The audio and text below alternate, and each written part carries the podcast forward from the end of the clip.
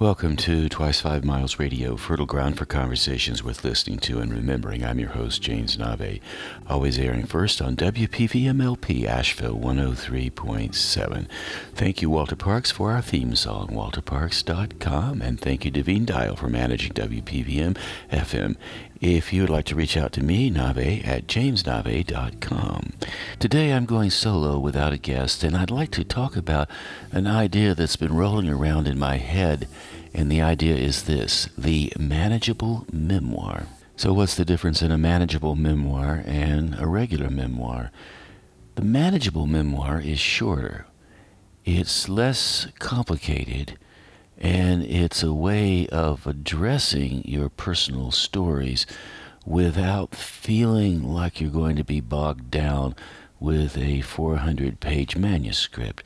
It's a beginning exploration into how to develop your memoir storytelling chops without getting too bundled up or worried about whether you're going to be able to tell everything you need to tell. And if you're a writer, you've probably written some of your stories down, created poems about it, or written essays, or even written a book, maybe even written a long memoir. If you're less inclined in writing, you have most likely told your stories with your friends sitting around a dinner table or, or after work when everybody gathers round to ease out from a long day at the office. Either way, whether you write it down or you tell it to your friends, you're still unfolding your stories, and those stories are worth telling. So, what's this about the manageable memoir? Where did that come from, you might be wondering? Well, about a month ago, my publisher, Andrea Watson at Three Taos Press, sent me my new book, 100 Days Poems about my healing journey after cancer. Now, these poems in this 100 Days book represent the 100 day time period I spent after I had prostate surgery and woke up from the surgery on April 1st. Now, I've talked about this book before on air in this show, and if you have been listening, you know that what I did was write the first poem on April 1st. I continue for 30 days. April is Poetry Month. A lot of poets do 30 poems in 30 days. And I posted all of the poems on Facebook, and afterwards I continued on. I thought, why not write 100? And if I don't miss a day and write 100 poems in 100 days, I'll have a slice of life, a report, if you will, from the, the field, the field of healing over the 100 day period. So that's what I did. Now, when I was generating this material, it never occurred to me I was writing a memoir. I always thought a memoir was a, a book that was similar to a novel the main character in the memoir is the person who's writing the memoir, like you or like me. In, in fiction, it's a fictitious character, something that you've made up, a character that you made up, but both fit together and read exactly the same in terms of the narrative arc. A good example of a memoir that does that is Midnight in the Garden of Good and Evil by John Berendt. When I read that book, I thought it was a novel. I knew it was a memoir, but it read so much like a novel I couldn't believe all of those things that happened in the book actually happened to somebody. But hey, they did. So that's that's the way a memoir traditionally works.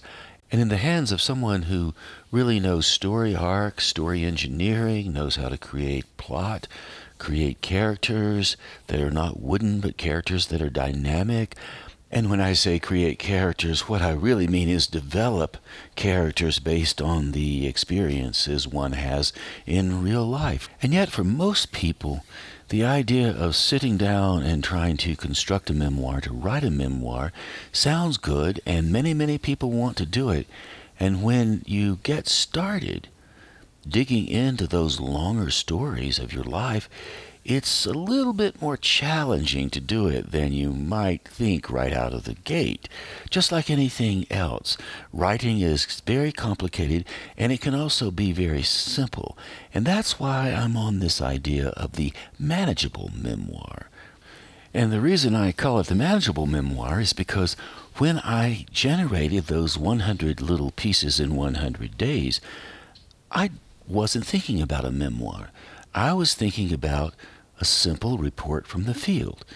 Something on the page that happened to me within that 24 hour period that would get a sense or give the reader a sense of what, what my day was like in that one frame. Now, it never occurred to me that whatever I wrote, when I put all of the pieces together, would actually create its own natural narrative. I just thought each day was a one off day. I would put it all together and I would have something. Well, that's exactly what I did 12 years ago. I posted it all on Facebook, put it all together, put it in a little book that I created for myself, DIY, self publishing, and called it Looking at Light, put it up on Amazon, and it stayed there for quite a while. Even when I was putting it together, all those pieces, it never occurred to me it was a memoir. Or maybe I didn't think I had enough creative authority just to simply declare it a memoir. So that was 12 years ago, and I really didn't give it much thought after that until Andrea Watson asked me about four years ago if I had anything that I could submit to her press because she thought I would make a good candidate for her galley of writers. And Three Taos Press is the name of her press. And I told her that I had this memoir that I had published on Amazon, self published, and she said she'd like to see it. Showed it to her. She said I would like to publish it. And then we began the editing process. Now, I probably could have done the editing process in two months or three if I had really just focused on it every day. Instead, I stretched it out throughout the pandemic and worked on it uh, regularly, but not all the time, and I didn't focus on it all the time. And as I was working through it, I decided to add questions to each piece. So I had the poem, and then I had the question that followed the poem, and the question was tied to the poem. Well, even during all that time, I was not really thinking it was a memoir. And yet, while I was editing it, I started to notice how the pieces fit together in ways I hadn't seen before. So that's when I first started to consider the idea of a memoir being something other than the memoir I just mentioned, Midnight in the Garden of Good and Evil. So, if you're thinking of telling your story and you've been thinking about writing a memoir, I encourage you to think about the idea that when you write down your story, you don't have to tell some grand epic that starts at birth and carries you all the way up to right now. You can do little things. A memoir could be reflections on what happened to you during a 24 hour period or a weekend trip you took a couple of months ago, or a vacation that you remember from years gone by, or something more tense, some conflict situation you encountered that you really had to deal with that delivered some heavy weight that maybe you're still carrying to this day. Now, a lot of memoirs do deal with the heavier stuff in life. That's what makes them interesting. And when you deal with the the weighty issues that have befallen you or that you have encountered. Maybe they didn't befall you. Maybe you just encountered them and dealt with them and moved on. However, you look at it, when you deal with those issues in writing, it can be a bit challenging because you have to get in there and be radically honest with yourself. You have to ask the provocative questions. So, sure, you could write a really light memoir uh, about a great time you had during an evening or at a concert or over the weekend just past or a weekend long ago. Even so, when you start to dive into this idea of telling your story, all that other stuff will bubble up too. Now, the reason I'm bringing this up now, talking about it from the manageable memoir point of view, if you have limited experience in trying to get down into that radical, honest, truth that exists there in the swamp of your psychology, you may find it to be a bit overwhelming if you think you have to take these discoveries and write something really long about it. If, however, from the manageable memoir point of view, if you approach these questions that you have in your mind, whatever they are, and you write shorter bits about the questions, you will discover great insight will emerge from the shorter pieces. I'm not saying that you will have more insight than if you wrote 500 pages on whatever the issue it is that you're dealing with. But I will tell you that the little one pager will allow you to experience understanding and depth around whatever the question happens to be allow you to do that in a way that will maybe disrupt you a little bit, perhaps, but there will be an ease about it. It won't be such a long, long journey. It can be a little shorter. And one of the reasons I think this is important to remember, even if what you write is short, you'll soon discover the subtext of what you've written has a lot of depth and a lot of meaning and a lot of mystery. It's natural. It's almost impossible to have a life without meaning and mystery underneath the surface of the life. If you'd like to get a sense of this in action, next time you're with a group of children or just one child, ask the child to spell dog. Of course, most children can spell dog. That's one of the first words they learn D O G. And then you ask the same child, describe the dog. Oh, dog has a tail, has ears, has teeth, a mouth, it barks. If you shift your inquiry from the generic dog question to the child and ask the same child, Do you have a dog? What's its name? Can you describe it? You will get a lot of depth and you will get a lot of insight and you will get a lot of magic and you will most certainly get a smile unless maybe the child just lost the dog. The dog just died of old age. Then you will get another kind of story. There's your memoir right there. The child is telling a slice of life that's really attached and really personal. And we're working with simplicity. Tell me the story of your dog. What's its name how did you get it? How long have you had it? Do you have other dogs as well? So you can see how that little memoir prompt about one's dog can go a long ways. I've been on a lot of Zoom calls in the last three years, and one of the things I love about the Zoom calls, they're pretty casual because everybody's in their living room or in their kitchen or wherever they relax. And often on a Zoom call, one little cat walks across the, the screen, and then a, a dog pops up, and sometimes somebody will have a little gerbil or a ferret or some kind of odd animal, and and it's really great. I've never had anybody offer a plant as a pet, but I'm waiting for that. The point is, once you commit yourself to personalizing your story with things that you know deeply about, regardless of how long or short it is, it will still emerge as a little piece or a long piece that has a lot of pop and that people will want to to have an experience with. Maybe by reading it or listening to you read it. Why will people want to engage your work? Well it's representing the essence of who you are short or long from the point of view of the manageable memoir it's best to start short and build out from there it may be that these little short pieces that you write over the next few days or months or whenever you choose to write them could develop into something more than that.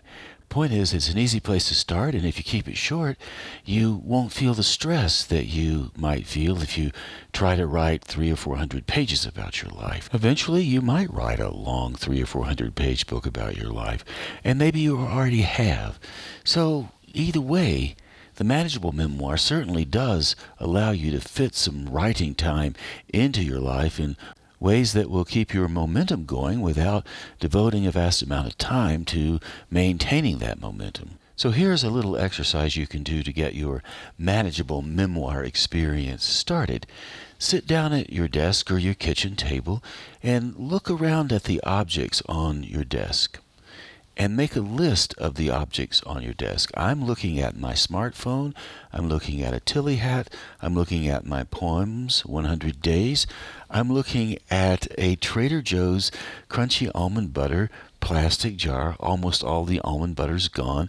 I have a little red beret on the desk, and I have a water bottle that I really, really like, but I dropped it and the plastic on the top broke. So now the seal doesn't close, so I have to be very careful not to spill the water. So look at the desk around you, just like I described the objects that are on my desk, and make a list. And then after you make that list, choose one of those objects to tell a little story about.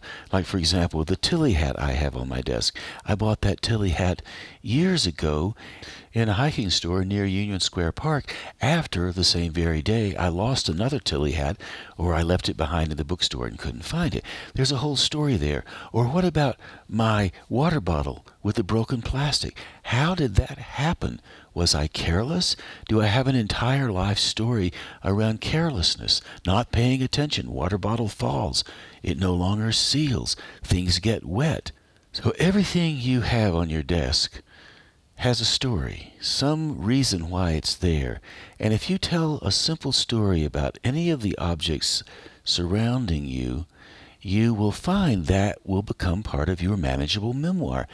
Couldn't be easier. Everything has a story. So once you make your list, circle one and write for 10 minutes about whatever the object is that you circled. You'll be surprised at what will pop out.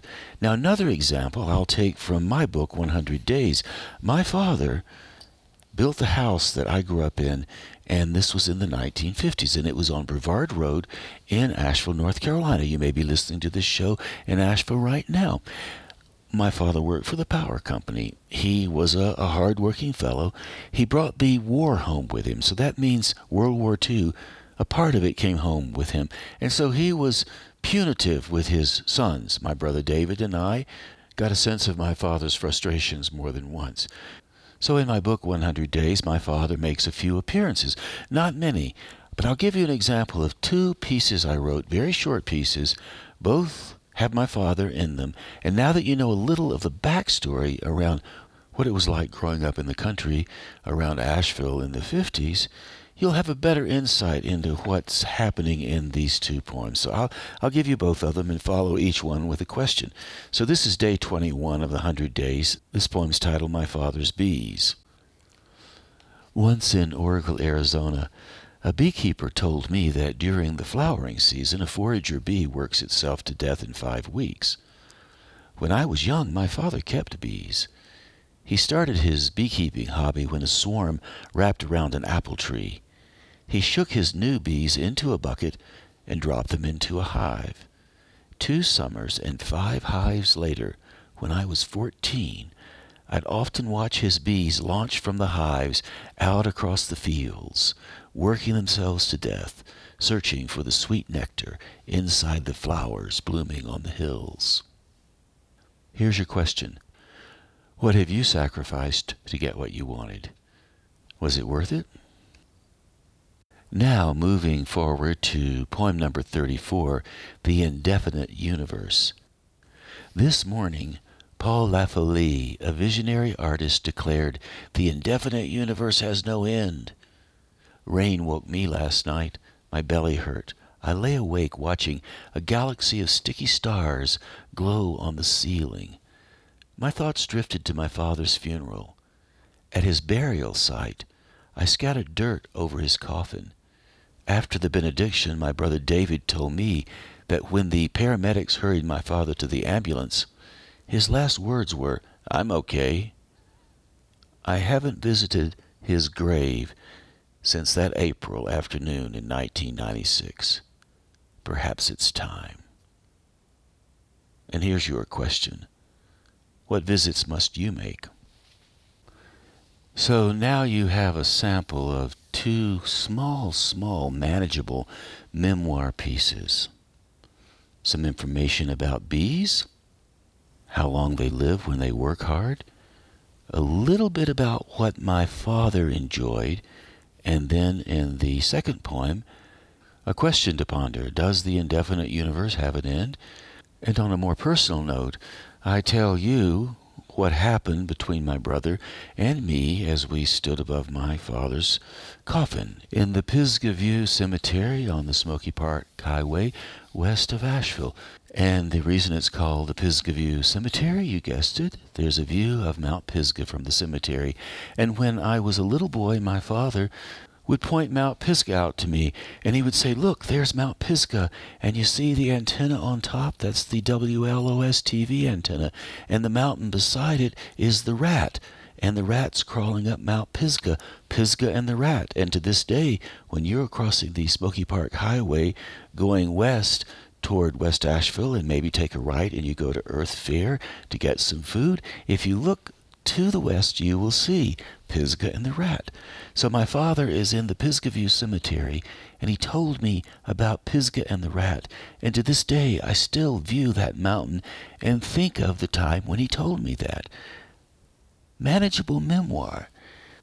You probably have two stories about your mother or your father, two little vignettes, two little bits that you could write about that would have the same depth and impact as the two bits I read to you about my father. So that's why thinking about the stories we tell from a more manageable point of view actually gives us a lot of freedom. Now imagine this if you wrote a little manageable piece every day for 365 days, you would have quite a bit. Now, my manageable memoir, The Hundred Days, it has 17,000 words in it, and that's 100 days. So you could do the math on that. If you did 100 days, you would have about 17,000 words. And if you did another 100, you would have another 17,000, and so on and so forth. So when you work with the idea of the short form manageable memoir, you will actually, over a period of time, generate a great deal of material that will make a book. Just like my hundred days. I have a hundred poems in there. It's 140 pages with all the the other stuff that goes along with it. And there you go, there's a book. It's very easy to do. So, one thing to keep in mind if you decide to take this shorter, manageable memoir approach, a lot of writers I know who are terrific writers, they generate wonderful pieces. They have a little self doubt. If you have a bit of self doubt, you might say something like, I feel like everything I write is throwaway writing. Implied in that, of course, it's not worth keeping. Now, I will say that a lot of what we all write, we eventually throw away. It's worth writing. It's probably also worth throwing away, not because it's worthless, because it did its job. Something came out, and whatever you wrote that you finally decide to throw away is really just a field sign for all the other stuff you wrote that you didn't throw away. So the throwaway urge the urge to discount may be there, and maybe it comes from your internal critic. Maybe it comes from something somebody said a long time ago. I certainly have it. I have certainly experienced. I have certainly thrown away a lot of material. That said, when you work with this manageable memoir idea, okay, so you write something that's not that long, it only takes 10 minutes to write and you decide you don't want to keep it and you throw it away. Well, you can go back and do it again and again. What you will find in every piece of material that you generate, whether you tell it orally or you write it down or you dictate it on your phone or on your computer, what you will find, you will find pathways in that material that will lead you to other stories. You will find connections, like, for example, the connection I just made with the you know, with the Mount Pisgah view from my father's grave, and my father showing me Mount Pisgah and Pisgah and the rat. I probably knew that, but I didn't know I knew it. And so, as I was unpacking the story, suddenly that came out. I was able to share it with you. It's a brand new insight right now, happening in this moment. That insight did not exist for me before I told it to you just a few minutes ago. So, from a manageable memoir simple point of view, those little insights have great value when you start to piece together your stories over a long period of time. And those little insights make for great little poems, little short stories. And who knows, enough of them, you build it out into a bigger and bigger story. I mean, it's our lives after all. It's your life, it's mine. So to close, I'd like to balance my offering. I'll give you uh, poem number 47, Hitching West and it's about my mother, so you'll get some insights around her. So I have the contrast between my mother and my father. Here we are, a little bit more of the memoir. This is titled Hitching West. Around 7 a.m., my mother and I sipped our Maxwell House instant coffee while we talked of that June day in 1970 when I first hitchhiked west on I 40. I reminisced about the long haul trucks downshifting for the Canton grade, giving me hope I'd catch a ride far past a few exits down, where I could have been working the graveyard shift at Champion Paper. I said, You know, the thumb is a powerful symbol in the American psyche, but it's the eye that catches the ride. She sipped her coffee and said, If all time is eternal, then the collective consciousness contains all things, past, present, and future, including your thumb. And here's the question that follows that poem When was the first time you took a trip you still talk about today? Where did you go? Even though that's a simple question, when was the first time you took a trip you still talk about today, and where did you go? Probably you've taken more than one trip you still talk about today, and you have many destinations you can tell us about. So here we are, finishing up these ideas about the manageable memoir. What stories do you have to tell, and how will you tell them? And on that note, hey, thanks for listening to Twice Five Miles Radio. I really appreciate it. We always air first on WPVMLP, Asheville 103.7, stream online, WPVMFM.org. Thanks, Walter Parks, for our theme song. If you would like to reach out to me, Nave at jamesnave.com, Nave spelled N A V E. Keep in mind, we're sponsored by the Imaginative Storm Writing Project. If you would like to learn more about how to get your writing under sails, out in the harbor, out into the sea. Go wherever you want to go with it. ImaginativeStorm.com. Good place to look. So, thanks ever so much again for listening. I do appreciate it, and I'll catch you on that turnaround somewhere down the line.